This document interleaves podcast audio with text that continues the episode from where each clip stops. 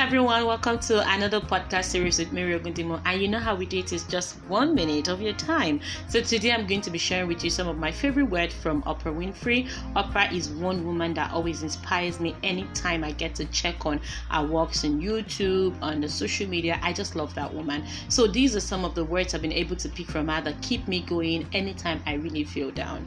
So she says, understand the next right move. At every point in your life, you should know exactly what you want to do. It helps you from being confused. Seize your opportunity. That's number two. Seize your opportunity. See, luck is simply what we call preparation plus opportunity. So be prepared for that opportunity you so long for.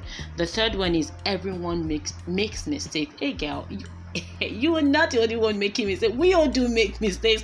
I have made my mistakes and I will even still make some mistakes. So don't feel like you're the only one who makes mistakes. I'll see you in the next episode. Have a great day.